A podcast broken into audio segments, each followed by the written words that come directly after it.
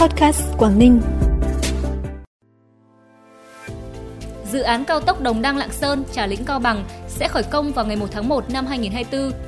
Thưởng Tết Giáp Thìn 2024 ở Thái Nguyên cao nhất 130 triệu, thấp nhất 100.000 đồng. Tuyên Quang, lễ hội Đình Hồng Thái là di sản văn hóa phi vật thể quốc gia là những thông tin đáng chú ý sẽ có trong bản tin podcast sáng nay, thứ tư ngày 27 tháng 12.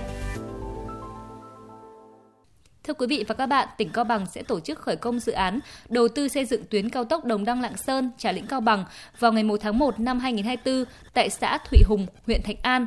Sau khi hoàn thành, cao tốc Đồng Đăng Trà Lĩnh sẽ đáp ứng nhu cầu vận tải kết nối trung tâm kinh tế chính trị với các tỉnh miền núi phía Đông Bắc, các khu kinh tế, khu du lịch quốc gia, khu công nghiệp, đồng thời tháo gỡ điểm nghẽn để Cao Bằng phát triển kinh tế xã hội địa phương và khu vực.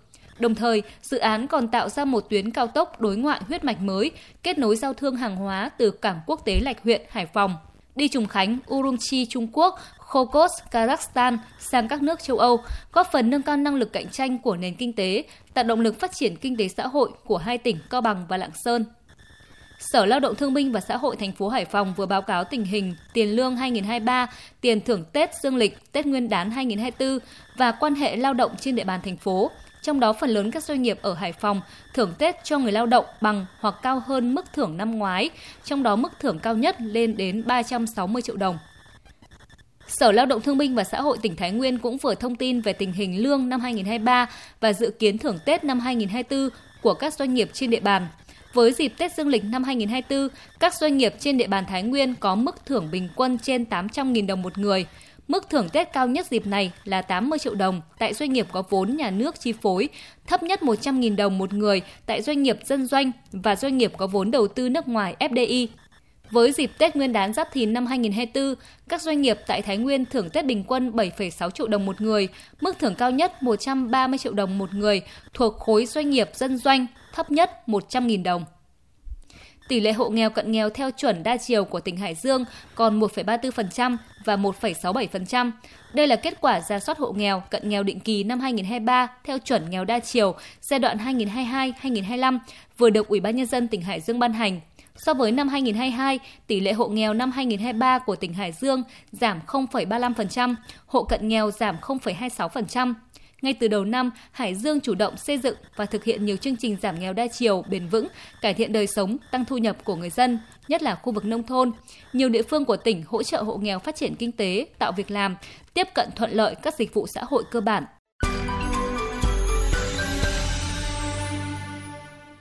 Bản tin tiếp tục với những thông tin đáng chú ý khác. Ủy ban nhân dân tỉnh Bắc Giang vừa phê duyệt danh mục các sản phẩm nông sản chủ lực đặc trưng và tiềm năng tỉnh Bắc Giang. Trong đó có 7 sản phẩm chủ lực, 15 sản phẩm đặc trưng và 34 sản phẩm tiềm năng. Danh mục các sản phẩm nông sản chủ lực đặc trưng và tiềm năng là cơ sở để xem xét hỗ trợ các doanh nghiệp, tổ chức cá nhân được hưởng cơ chế chính sách theo quy định của Nghị định số 57 ngày 17 tháng 4 năm 2018 của Chính phủ.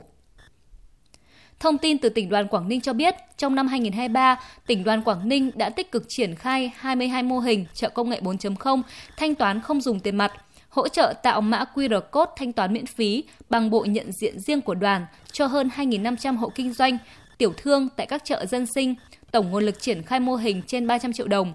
Việc đẩy mạnh phát triển mô hình chợ công nghệ 4.0 trên địa bàn tỉnh đã góp phần thúc đẩy việc thanh toán không dùng tiền mặt, dần hình thành thói quen, góp phần hình thành kinh tế số, xã hội số toàn diện trên địa bàn tỉnh trong thời gian tới. Tại tỉnh Tuyên Quang, Ủy ban nhân dân huyện Sơn Dương vừa tổ chức lễ đón nhận quyết định danh mục di sản văn hóa phi vật thể quốc gia lễ hội Đình Hồng Thái. Đình Hồng Thái là nơi sinh hoạt văn hóa tín ngưỡng truyền thống của đồng bào dân tộc Tày. Điểm đặc biệt ở Đình Hồng Thái là các giá trị văn hóa và lịch sử quan trọng của quốc gia. Đây là nơi Chủ tịch Hồ Chí Minh dừng chân đầu tiên khi người từ Bắc Bó Cao Bằng về Tân Trào chiều ngày 21 tháng 5 năm 1945 và là nơi đón tiếp các đại biểu về dự họp Quốc dân Đại hội ở Đình Tân Trào ngày 16-17 tháng 8 năm 1945. Lễ hội Đình Hồng Thái là sự kết tinh sản phẩm văn hóa truyền thống của dân tộc, được xuất phát từ nhu cầu nội tại của người dân, hướng tới những điều tốt đẹp, cầu phúc, cầu may, cầu cho mưa thuận gió hòa, mùa màng tốt tươi. Lễ hội Đình Hồng Thái được tổ chức vào ngày thứ ba tháng riêng hàng năm.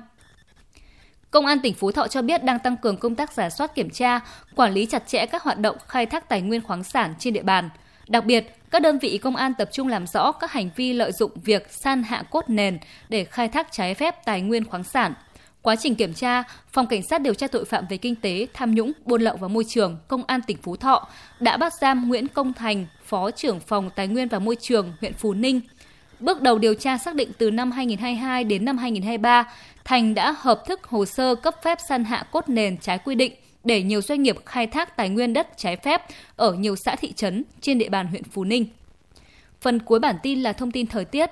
Thưa quý vị và các bạn, không khí lạnh suy yếu nhưng nền nhiệt ban đêm ở Bắc Bộ vẫn thấp là do khu vực này duy trì trạng thái ít đến quang mây. Hôm nay toàn vùng vẫn có nắng từ sớm, nhiệt độ ban ngày tăng khá nhanh, đến chiều nhiệt độ ở cả phía Đông Bắc Bộ lẫn các tỉnh phía Tây sẽ tăng lên ngưỡng từ 19 đến 22 độ. Với mức nhiệt như dự báo thì trong ngày hôm nay, miền Bắc chỉ còn ở ngưỡng trời rét, cục bộ có nơi rét đậm. Thông tin thời tiết cũng đã khép lại bản tin podcast sáng nay. Chúc quý vị và các bạn ngày mới làm việc, học tập hiệu quả, đón nhận nhiều niềm vui. Xin kính chào tạm biệt và hẹn gặp lại trong bản tin tối nay.